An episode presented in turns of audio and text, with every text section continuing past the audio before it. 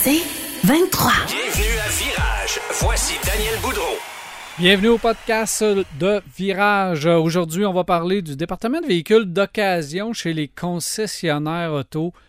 Comment ça gère, ça, un département de véhicules d'occasion? Euh, avantage, bien sûr, aux consommateurs. On va essayer de comprendre. Quand on comprend quelque chose, lorsque vient le temps de magasiner, des fois, on est un petit peu meilleur parce qu'on sait c'est quoi le processus qu'il y a en arrière de ça. Alors, on va en parler dans un instant. On va aussi parler euh, du marché en général. Et pour ce faire, mon invité est Patrice Ouellette du site 48 heures par jour. Salut, Pat. Salut, Dan. Ça va? Ah oui, pleine forme. C'est quoi ça, le site 48 heures par jour? 48 heures par jour, écoute, on, équipe les équipes de direction, si on peut dire, à mieux gérer, mieux gérer les ressources, les ressources humaines, puis aussi les ressources matérielles. On le sait, dans un concessionnaire, euh, quand on peut devenir bon à faire les deux, ça donne un meilleur service pour le client. Absolument. Absolument. Euh, tu as aussi d'autres choses que tu fais dans la vie. Écoute, euh, oui, on fait plein de choses. on est comme un funambule un peu, on essaie de se tenir en équilibre. Écoute, j'accompagne principalement, Daniel, les, les, équipes de direction. Aujourd'hui, euh, je travaille dans plusieurs secteurs d'activité dans le domaine de la santé. Il y a des équipes avec mhm. lesquelles je travaille.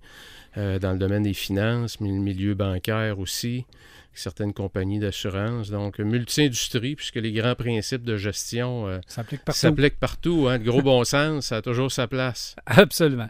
Euh, aujourd'hui, on va parler, pas du euh, marché de l'automobile avant de parler du département de véhicules d'occasion. Marché de l'automobile qui, est-ce qu'on peut dire qui se stabilise ou qui redevient à la normale ou qui redevient une nouvelle normale? comment on analyserait le marché?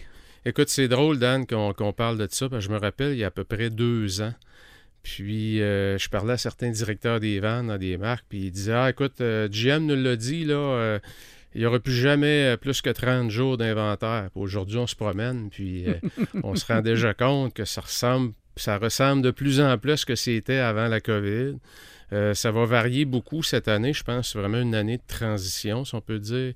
Il y a des manufacturiers qui ont des gros, gros, gros excédents d'inventaire, qui sont en grosse promotion avec du 0% ben oui, on voit ça chez Chrysler. C'est exactement, sans le nommer, Chrysler, qui euh, j'arrive de la côte ouest, euh, Dan, j'étais à Vancouver, Calgary la semaine passée. Puis écoute, Calgary, tu as des concessionnaires qui ont 500, 600 autos en inventaire. Les cours sont pleines, puis tu as trois Chrysler à l'espace d'à peu près 30 km qui ont 500-600 véhicules en inventaire des Jeep Gladiator, des Jeep Rubicon, des mhm. Grand Cherokee, des Grand Wagoneer. En veux-tu? En voilà, il y en a. Non, Et puis, chez les autres manufacturiers, mais tout dépendant de, la marque, les niveaux d'inventaire vont varier un peu, mais on voit qu'on s'en va vers un retour où c'était un peu avant, où il y avait un excès d'offres en fonction de la demande, alors qu'on était pendant pratiquement trois ans où tu rentrais, puis tu te croisais les doigts, puis tu signais en bas de la page, puis tu négociais pas ton prix ni ta couleur. C'est drôle que plus ça change, plus c'est pareil, plus ça avance, plus on fait du surplace, tant qu'à moi, parce que avant la COVID, tu avais des inventaires pleins, euh, on était recule déjà de trois ans, ça va vite là. On recule déjà de trois ans. Puis on se disait, bon, OK, après la COVID, plus tard, ben là, ça va être, ça va être on va être rendu aux véhicules électriques. Oui. Euh, fait qu'on va avoir un peu moins de véhicules à gaz, puis les véhicules électriques vont, être, euh, vont arriver, tout ça. Avant le COVID, on avait de l'inventaire, pas de véhicules électriques. On se ramasse l'autre bord, et euh, trois ans plus tard, puis qu'est-ce qu'on voit? Inventaire véhicules à gaz augmente, puis on n'a toujours pas de véhicules électriques. Ah, c'est... Puis là, on est trois ans plus tard, là, encore. Puis là, c'est 2024-2025 qui s'en vient, là. On est, on est pris un peu, Daniel, puis on en a parlé un peu. Hein? Le modèle économique d'un manufacturier automobile, premièrement, il est fait pour faire du volume.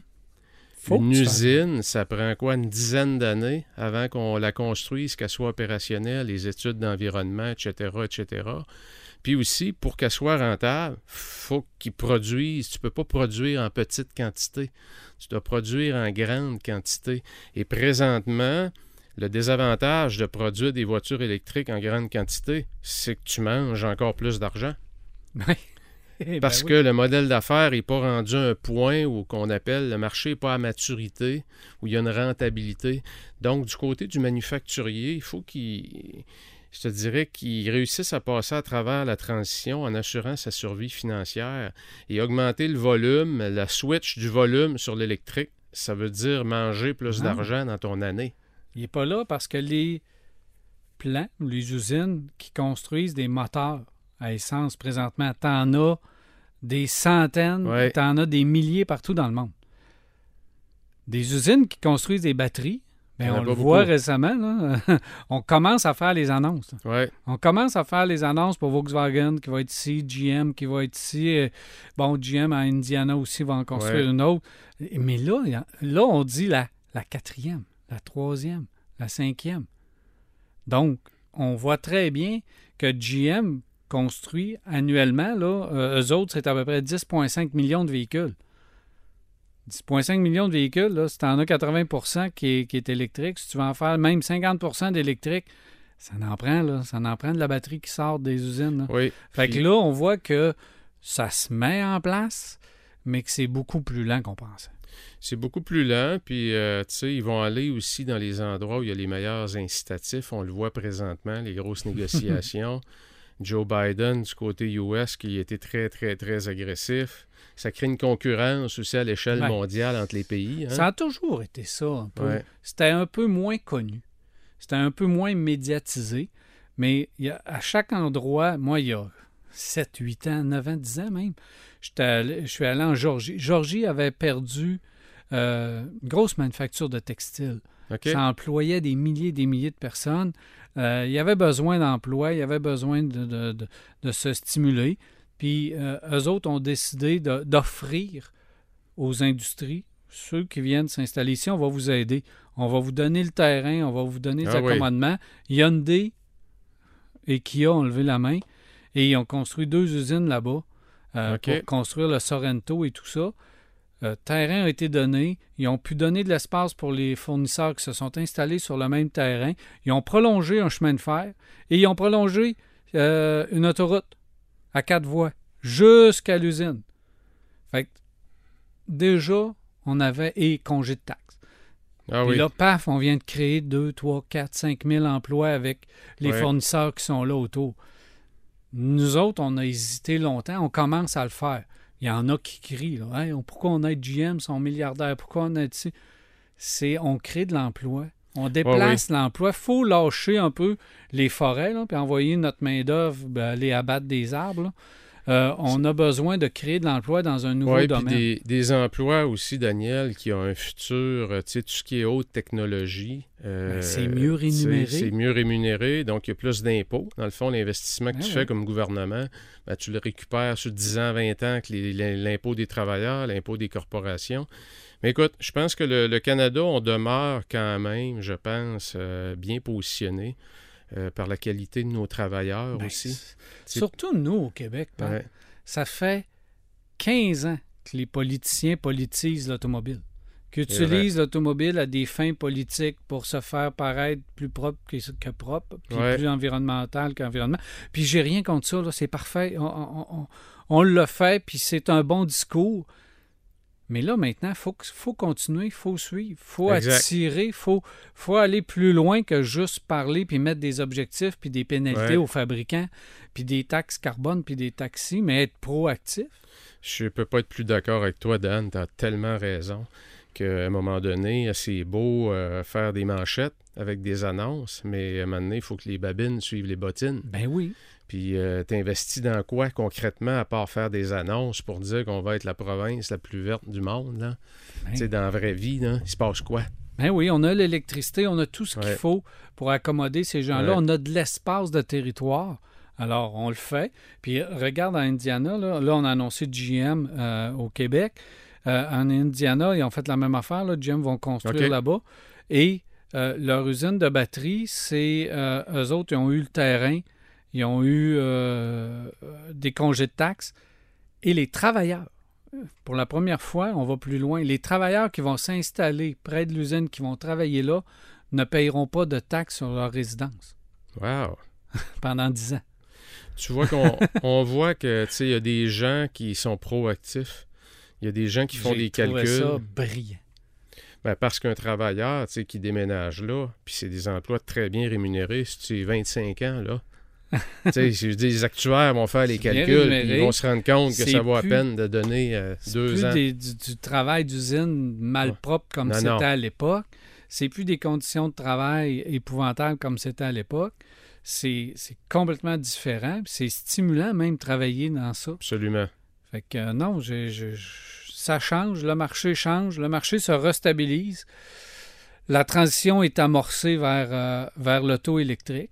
Puis euh, malheureusement, on- la voiture électrique abordable elle tarde à arriver. Je pense que l'Equinox euh, du côté de chez GM va être la première là, qui va arriver avec un prix à- en bas de 40 000 Ouais. avant les, les incitatifs. Donc, euh, ça va devenir Et intéressant. encore, euh, mais le marché doit se, se- se- se placer.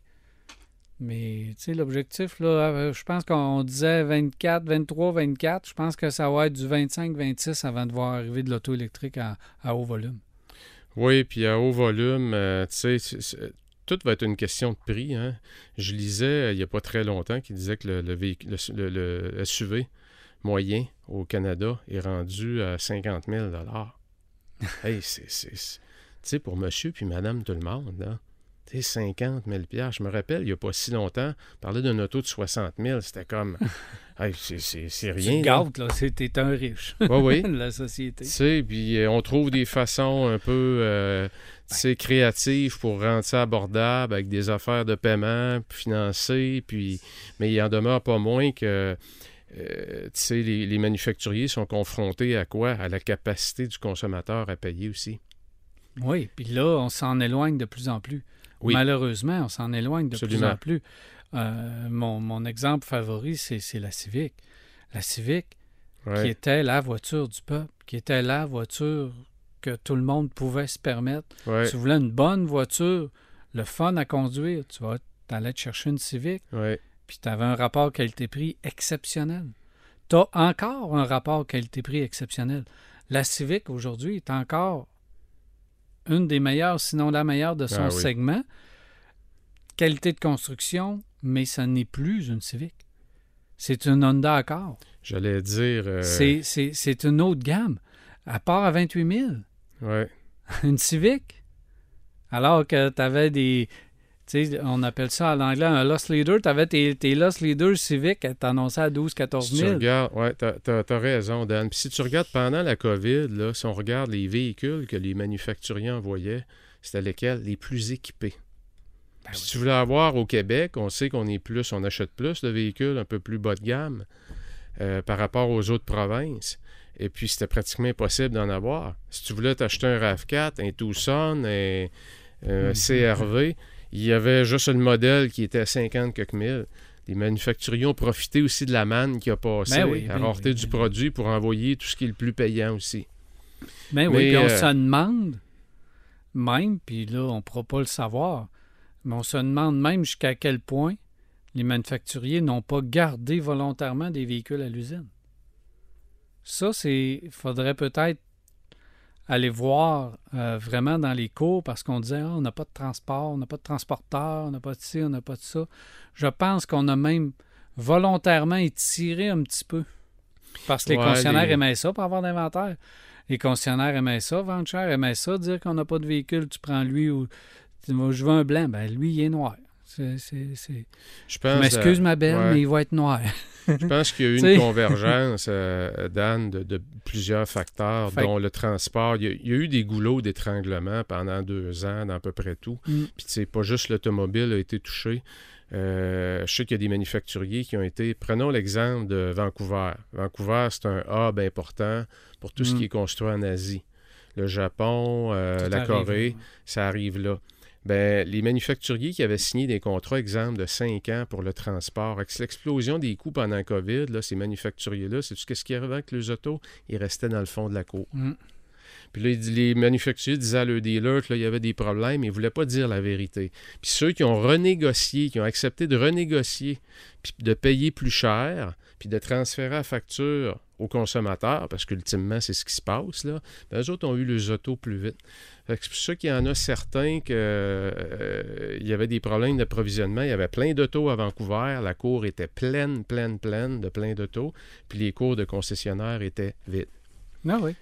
Puis ça, moi, je dis ça, je le dis pas dans le vide. C'est que on le sait que supposément, dû à un manque de pièces ou d'une pièce en particulier, puis c'était la puce, je pense qu'on avait mis ça sur le dos. Ford stockait des véhicules tout autour de l'usine. Oui. Ford avait des F-150, avait des Broncos, il y avait des véhicules qui étaient là. Puis selon certaines personnes, ces véhicules-là auraient pu être envoyés au concessionnaire, Ouais. mais on a décidé de retenir un petit peu ces véhicules-là GM plus longtemps. fait, euh, Dan. GM a accepté d'envoyer des Alors- autos, puis les concessionnaires n'avaient pas le droit de les vendre parce qu'il manquait une puce. Mais il y en a qui ouais. y avait la puce, qui avait tout, mais on les a on les aurait retenus quand même. Bon, au bout de la ligne, ça change pas grand-chose. Les cours sont pleines de camions oui. actuellement. Puis je pense qu'ils feraient n'importe quoi pour les vendre. Ah oui. Fait que peut-être qu'il n'y avait Ils vont pas te vu donner une deuxième puce. qui avec. n'avait pas vu venir cette augmentation de taux d'intérêt-là, mais là, c'est ça, ils donnent des puces de plus. Ouais. Fait que euh, c'est, c'est- c'est assez particulier. Alors, le marché se restabilise. euh, euh, Honda a encore de la misère, Mazda a encore un petit peu de misère d'inventaire, mais je pense que les, il y a des arrivages continus. Oui. En continu, mais euh, je pense qu'on peut dire, Pat, que ça va, ça va reprendre son cours normal au cours des prochains mois. Oui, puis comme tu l'as dit, Dan, je pense aussi la réalité nous rattrape, là, la capacité à payer avec l'augmentation des taux d'intérêt. Euh, c'est quand même un choc important. là. quand tu regardes le paiement, là, parce qu'ultimement, ça fait foi de tout. Là. Tu payes, ça sort. que- C'est quoi le montant d'argent qui sort de ton compte de banque? là? En tant qu'ex-dirigeant de concession, de multiconcession, euh, comment tu gères ça? As-tu eu à faire face à une augmentation des taux d'intérêt comme ça? Euh, c'est quoi la stratégie que tu prends pour. euh, parce que tu as des véhicules le cours à, à sortir? Oui. Écoute, euh, d'un, euh, Daniel, le, le concessionnaire a pratiquement aucun pouvoir sur les programmes, les incitatifs que le manufacturier va mettre. Fait que, tu sais, toi, tu te bats, toi, tu vas à la guerre, comme on dit, parce que c'est un commerce, hein? Faut que tu le rentabilises, ton commerce. Puis tu vas à la guerre avec les armes qu'on te fournit. Hein? Comme l'Ukraine. Prends les armes qu'ils te donnent, puis tu vas à la guerre avec ça. Le concessionnaire fait la même chose, c'est un franchisé.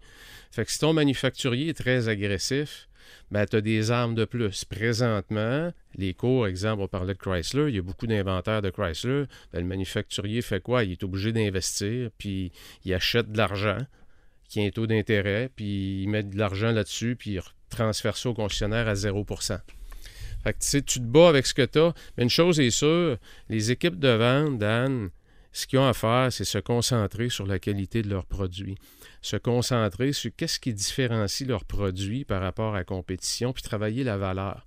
Parce que c'est pas la première fois que les taux d'intérêt montent. Non.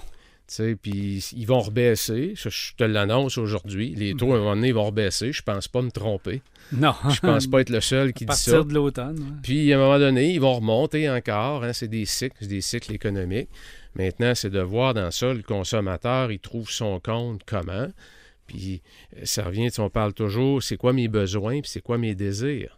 Si tu t'en vas magasiner comme consommateur, tu n'as pas fait tes devoirs de te dire, c'est quoi notre budget, là?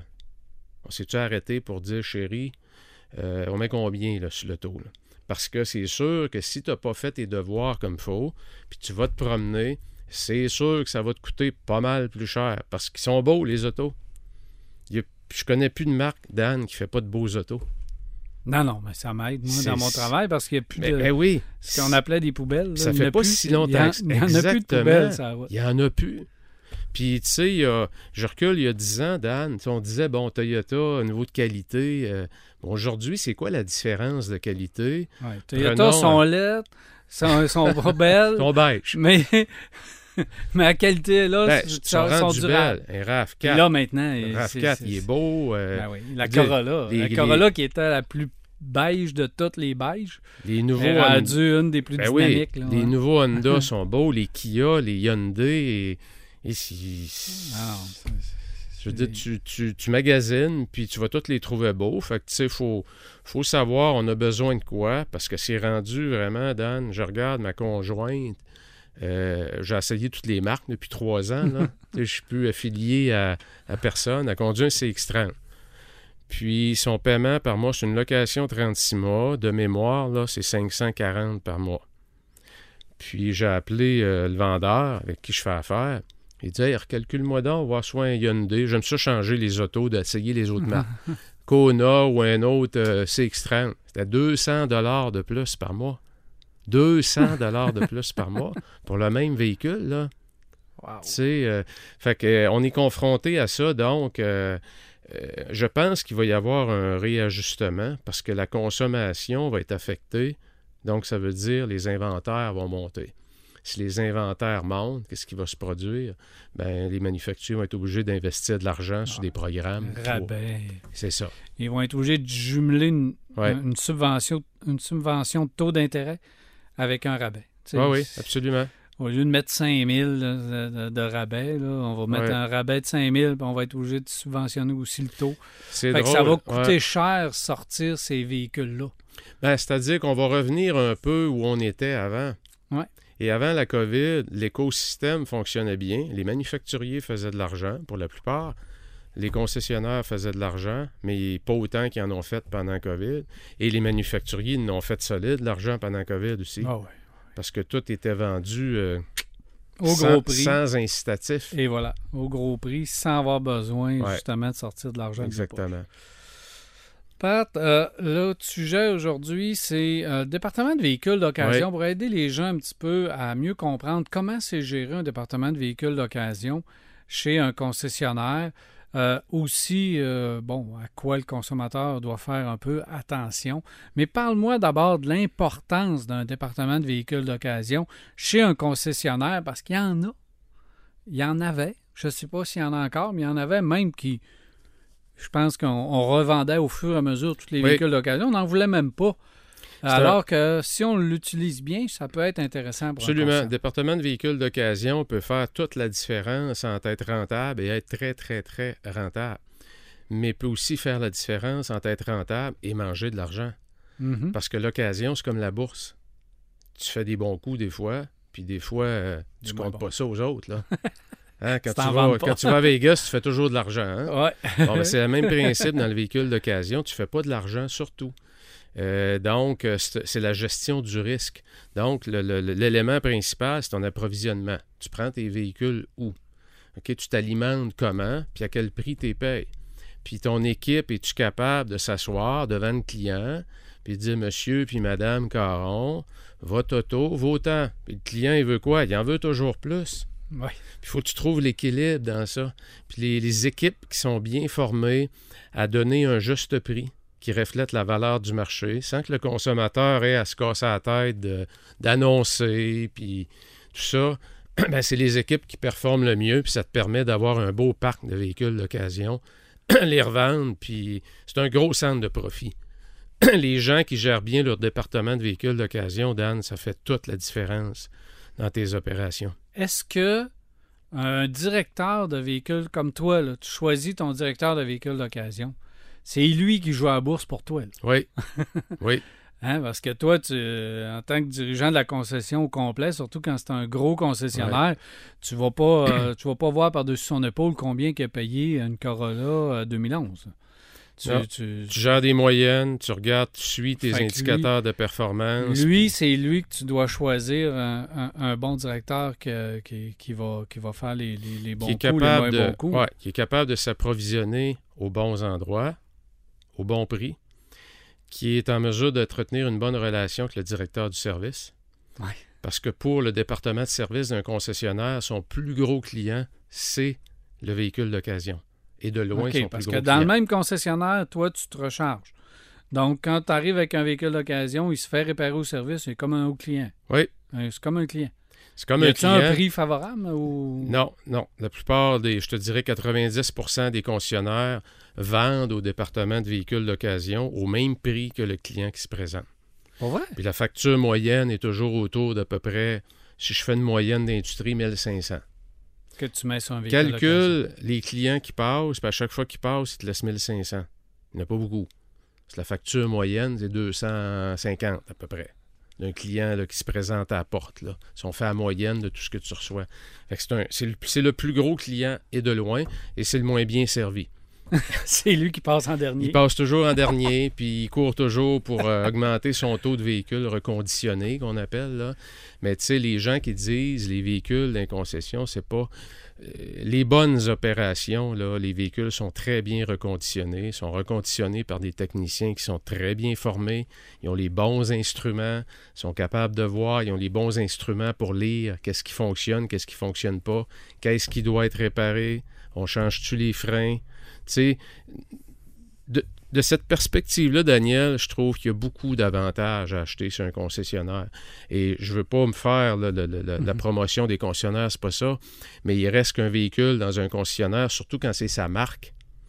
Tu sais, t'achètes un Chrysler d'un concessionnaire Chrysler, t'achètes un Toyota usagé d'un concessionnaire Toyota, c'est sûr que tes chances d'avoir un véhicule bien reconditionné sont extrêmement élevées parce que le technicien qui travaille dessus, il a suivi toutes les formations. Absolument. Et chez un concessionnaire aussi, le fabricant s'en mêle. Oui, Le fabricant vient te mettre dans les pattes un programme euh, que- qui, qui certifie les véhicules d'occasion. Et ça, comment c'est reçu par le concessionnaire? Écoute, faut. euh, Le, le- le- le manufacturier, Dan, il vend deux choses. Il vend des autos, puis il vend des pièces. Fait que lui, dans le fond, il t'oblige à certifier tes autos. Pourquoi? Pour te vendre des pièces. OK. Fait qu'il va te mettre des normes bien plus élevées. Pourquoi? Parce que tu vas vendre des pièces. Fait que là, ils se sont rendus compte de quoi, les, les manufacturiers dans les dix dernières années? C'est que pour baisser le coût un peu, les concessionnaires, pour être compétitifs sur le marché, du- ils c'est achetaient bon. des pièces qu'on appelle jobber. Ouais. C'est moins cher. Les manufacturiers ont fait quoi? Ils ont sorti des lignes internes, jobber, en guillemets. OK. Les autres aussi se sont ajustés. Ce qui fait qu'aujourd'hui, prends le- le- l'exemple des freins, parce que changer les freins sur un véhicule d'occasion, c'est un grand classique. Ouais. C'est pratiquement fait là, euh, sur tous les véhicules certifiés, c'est fait en passant. Ben, ça dépend des marques. Là. Mais donc, tu vas vendre tes plaquettes, mais là, tu avais le choix d'une alternative un peu moins chère. OK. Fait que, tu sais, le manufacturier, oui, il va t'imposer. Par contre, souvent, ça va venir aussi avec des taux d'intérêt. Euh, parfois, quand tu vas le certifier, ça vient qu'une garantie aussi. Les Allemands, particulièrement, sont forts là-dessus. Dans le luxe, Volkswagen aussi, si tu fais ton programme certifié de ton usager et tu vas relouer ton usager, ben dans ton paiement, ça inclut ton entretien. Il y a beaucoup d'avantages à travailler avec euh, magasiner. Magasiner les programmes. Et parfois, dans l'usager, certains ont des bons programmes de location aussi dans l'usager. Ben oui, parce que tu loues, ça vient qu'une garantie, puis ça Oui. vient avec des changements d'huile gratuits, effectivement.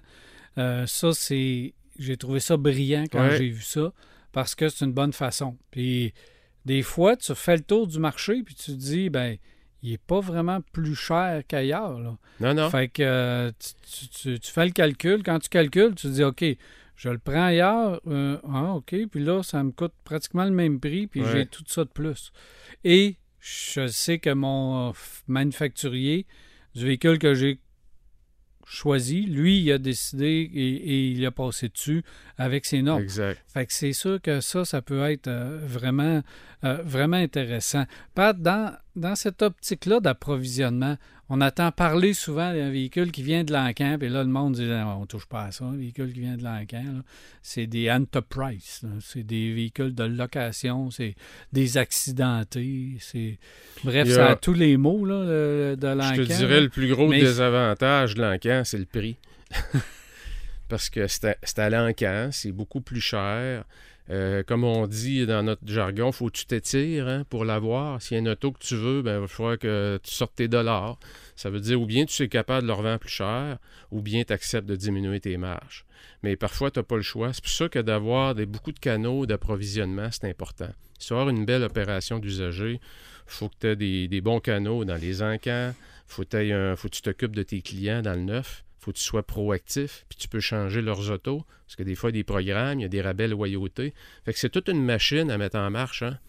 Fait que les clients qui ont, exemple, qui ont financé sur 5 ans, ils ont 3 ans, sont en équité positive, mais faut que tu mets ton équipe sur le téléphone.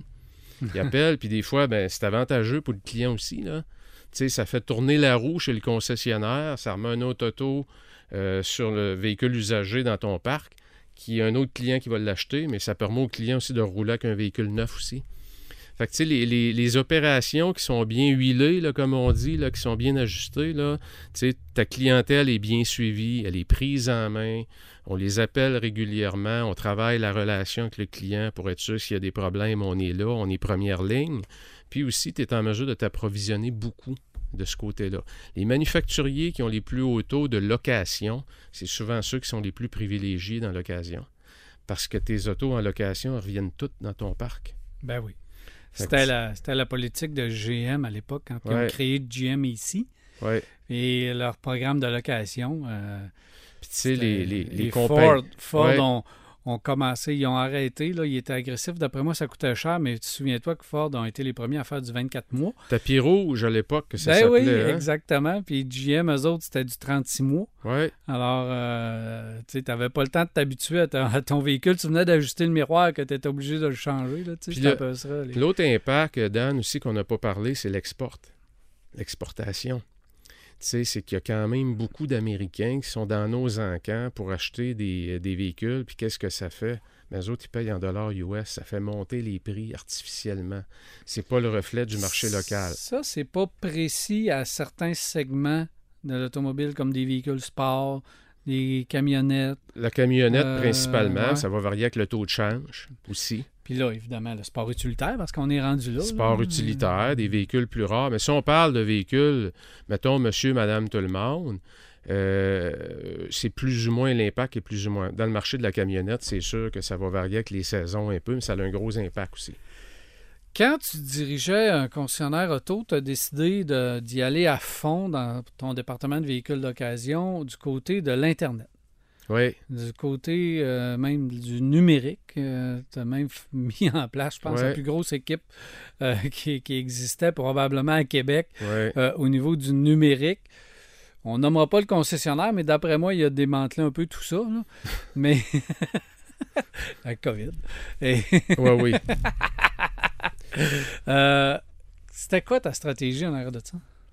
Ma stratégie, c'est de un, le véhicule d'occasion comme le véhicule neuf. Je pense pas que c'était d'être un grand devin que de dire de plus en plus euh, les concessionnaires les mieux organisés pour euh, gérer ce qu'on appelle le showroom virtuel.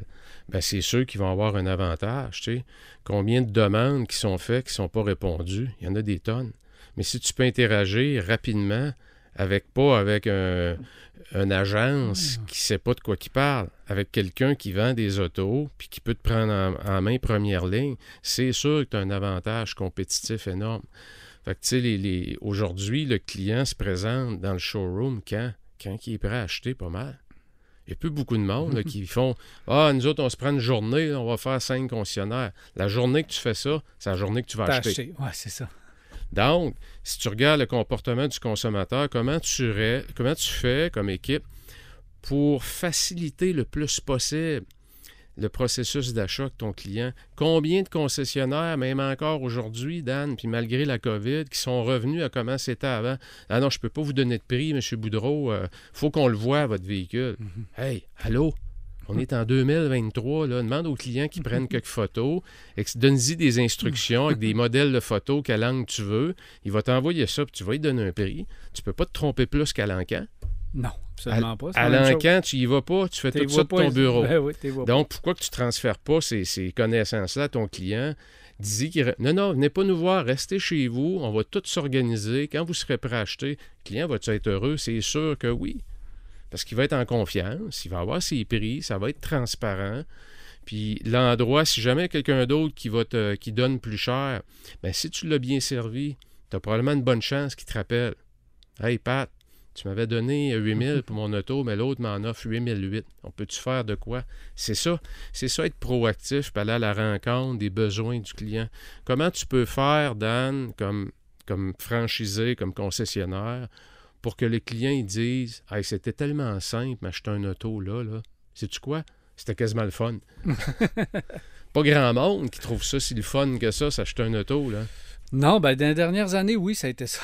Dans les dernières Ouais. années, on s'est moins compliqué à la tête, on a moins négocié, puis c'était... Ouais. euh, on fait des transactions simples, on paye cher, on sait qu'on paye cher, mais euh, on a une voiture, on est content, puis on- moi, dans les deux, trois dernières années, c'est là que j'ai eu le moins de plaintes Oui. de la part des consommateurs. Sur un concessionnaire qui a fait ci, qui a fait ça, qui Ben, n'a pas été. La seule plainte que j'ai, c'est que c'est long d'avoir des véhicules électriques, puis Ouais. c'est long d'avoir des véhicules électriques, c'est long d'avoir des C'est qu'on a fait basculer, euh, Dan, le pouvoir du côté du concessionnaire à cause de la rareté du produit. Ben oui. Alors que là, on s'en retourne vers le levier, Ah c'est le, con- consommateur. Le consommateur va le Et là, il est en train de reprendre le marteau. Comme aujourd'hui, dans le secteur, la plupart des, des industries sont touchées, il y a un manque de main-d'œuvre. C'est qui qui a le levier? C'est l'employé. La main d'œuvre. L'employeur n'a pas bien, bien. Non. C'est le même Hein? principe dans l'offre et la demande. La cerise sur le Sunday, Pat, le consommateur a toujours l'impression de payer trop cher. Dans le véhicule d'occasion, c'est euh, Ah, on se fait avoir, on se fait avoir, c'est trop cher. euh, les concessionnaires se prennent euh, des 8, 10, 15, 20 000 piastres de profit, euh, des profits déraisonnables. Comment on fait pour contrer ça? Ben, moi, je dis toujours, si c'est un véhicule que vous regardez, c'est un véhicule d'exclusivité, ben, c'est sûr qu'il va y avoir une prime à payer. C'est un véhicule d'exclusivité. Mais si vous restez dans les véhicules relativement courants, tu prends ton ordinateur, mets dans Google Honda Civic 2016, euh, 60 000 km, il va probablement t'en sortir euh, 35. 35, 40, Ou 55. 50. va sur AutoTrader, va sur les gros sites, puis tu vas déjà. Le marché protège le consommateur. Tu comprends? Parce que tu n'as pas le choix de vendre à peu près ce que ça vaut. Fait que, tu ne peux pas te tromper beaucoup aujourd'hui avec toute l'information qui est disponible. Euh, Est-ce qu'il y a des concessionnaires qui font 10 000 par auto? Mais c'est comme je disais, c'est comme la bourse. Ça arrive-tu que tu fais un coup de circuit à la bourse? Oui. Mais ça compense aussi pour toutes les fois où tu as mangé tes bas parce que tu t'es trop étiré, ou comme ça arrive souvent, tu achètes un auto, puis le client ne te dit pas qu'il était accidenté, puis quand tu le rentres, ben, tu te rends compte en sortant le Carfax qu'il y a 8000 pièces ou 12 000 pièces.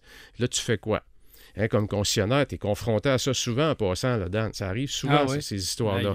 Fait que là, tu fais quoi? Tu rappelles ton client, le client te dit quoi? Hein, là, ça part. Je l'avais dit. Oui, mais ça, je, je l'avais dit à mon vendeur, tu ne l'as pas dit. Hein? Fait que là, tu fais quoi? Tu vas-tu en cours avec lui? La plupart du temps, tu fais quoi? Tu prends ta pilule, tu l'avales. Les concessionnaires, en moyenne, les moyennes de profit, Dan, c'est à peu près, avec la COVID, là, statistique de la COVID, c'est à peu près 2000, 2500 par unité de profit. OK. Donc, si le monde il dit Ah, écoute, il vend ça bien trop cher, non. Les moyennes sont là. Les moyennes ne mentent pas. Donc, oui, ça peut arriver que tu fais 3500, 4000, mais il y en a aussi que sur lequel tu vas faire 1000. Grosso modo, les moyennes sont autour de ça. Avant COVID, c'était plus autour de 1500, 1800 par unité. Puis là, même, il y en a qui vont perdre de l'argent avec les camions. Durant la COVID, c'était populaire, les camions. là. Tout le monde voulait avoir des camions. Oui, Fait qu'on achetait les camions dans l'encan, partout. Tu reprenais un véhicule, tu payais le gros prix pour le camion. ça. La valeur, aujourd'hui, il y a encore des véhicules payés, des camions dans les cours de concessionnaire payés trop cher. Oui, il y en a puis- qui vont perdre des 5-10 000. là. Ah, à puis, puis Puis du plus. 15 000. Ah ouais, Puis du à 15 vendre 000. un camion. là. Parce qu'il y a des endroits qui sont mal gérés. Parce que c'est là, la correction de prix la plus brutale, ça a été, ça a été le camion. Ah oui. Euh, là, euh, le prix a monté très rapidement, puis le prix a descendu très rapidement. C'est souvent ça. là. c'est toujours l'année modèle d'une bouteille de vin. Là, il peut prendre la valeur, là, mais les autos, ça arrive jamais. C'est pas du vin, ça. Là, là. fait que, tu sais, un coup que ton temps est fait, puis tu l'as pas vendu, là, ben, c'est sort-le à perte pour minimiser ta perte. Fait que, tu sais, c'est ça, gérer un parc d'occasion. Faut que tu tournes tes inventaires, qu'on appelle, tu sais, 45, 60 jours. Ceux qui tournent en 30 jours, c'est les meilleurs de l'industrie. Ça veut dire qu'au 30 jours, ton parc se renouvelle. Donc là, là, tu fais de la belle argent. Le ça veut dire que tu achètes les bons autos. Ça veut dire que si tu tournes en 30 jours, tu prices au bon prix aussi. Parce que si tu prices trop, trop cher, tu n'auras pas de demande dessus. Fait que c'est ça qu'il faut. Tu ajustes tout le temps ton système, d'ajuster tes prix aux semaines, d'être juste un petit peu plus bas que le marché pour mettre le bon appât, pour attirer des clients. Puis quand ils viennent, sont attirés, bien les servir. Absolument. Ça, c'est le nerf de la guerre. Ouais. Ah, service euh, au prochain. Écoute, Pat, on va se reparler très bientôt. Là. Oui, Euh, on va sûrement refaire le tour d'un concessionnaire automobile, service, les ventes. oui. Euh, département de, de- de- les ventes, on va peut-être inclure les FNI là-dedans? Oui, ça, on pourrait faire une émission, Dan, juste là-dessus, voir euh, faire un peu le ménage de tout ça. Là. Parce que ça aussi, c'est un autre beau centre de profit. Département directeur commercial? Là, exactement. Puis aussi, euh, il y a des endroits que c'est vraiment bien géré. Juste une émission sur le département de véhicules. Ah oui, on pourrait. FNI. Ah ouais? Ouais, ah oui. OK. Tu sais, il y a On- des endroits. euh, On va essayer de le prendre en note, pas l'oublier pour le prochain podcast, parce que ça va aller dans Pensons, le Dan, aux gens qui ont, des- qui ont eu des difficultés avec le crédit, là.